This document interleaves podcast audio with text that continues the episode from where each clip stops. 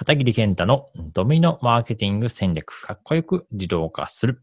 ようこそ。こちらのポッドキャストでは、えー、私、片桐健太が、まあ、このドミノマーケティング戦略、そういったあの、マーケティングのあの、コンテンツについてお話をしていきたいなと思ってます。適切な順番になってるかどうか。まあ、この明確なゴール設定してるっていうのももちろん大事なんですけど、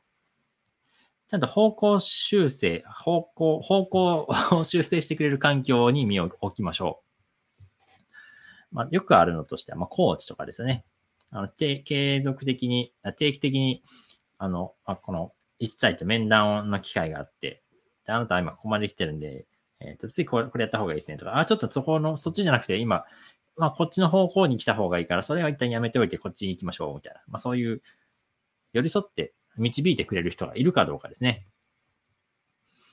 うん。あとはまあ、そうだな。まあ、明確なゴールを設定しているコンテンツ、そういうコンテンツであれば、ここに行くためには、じゃあ、1ヶ月目これやって、2ヶ月目これやって、3ヶ月目これやって、っていう順番、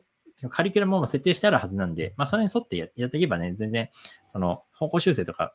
特に必要ないかもしれないんですけど、まあ、こういうのもあると、なおいいですよね。はい。ドミノマーケティングラジオを聞いていただきましてありがとうございました。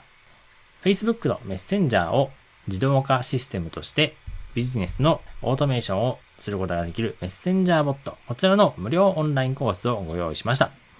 このポッドキャストの説明欄のところに無料オンラインコースを受講するための URL が貼ってありますので、そちらをクリックして、ぜひ受講してみてください。またそちらでお会いできたら幸いです。ではまた会いましょう。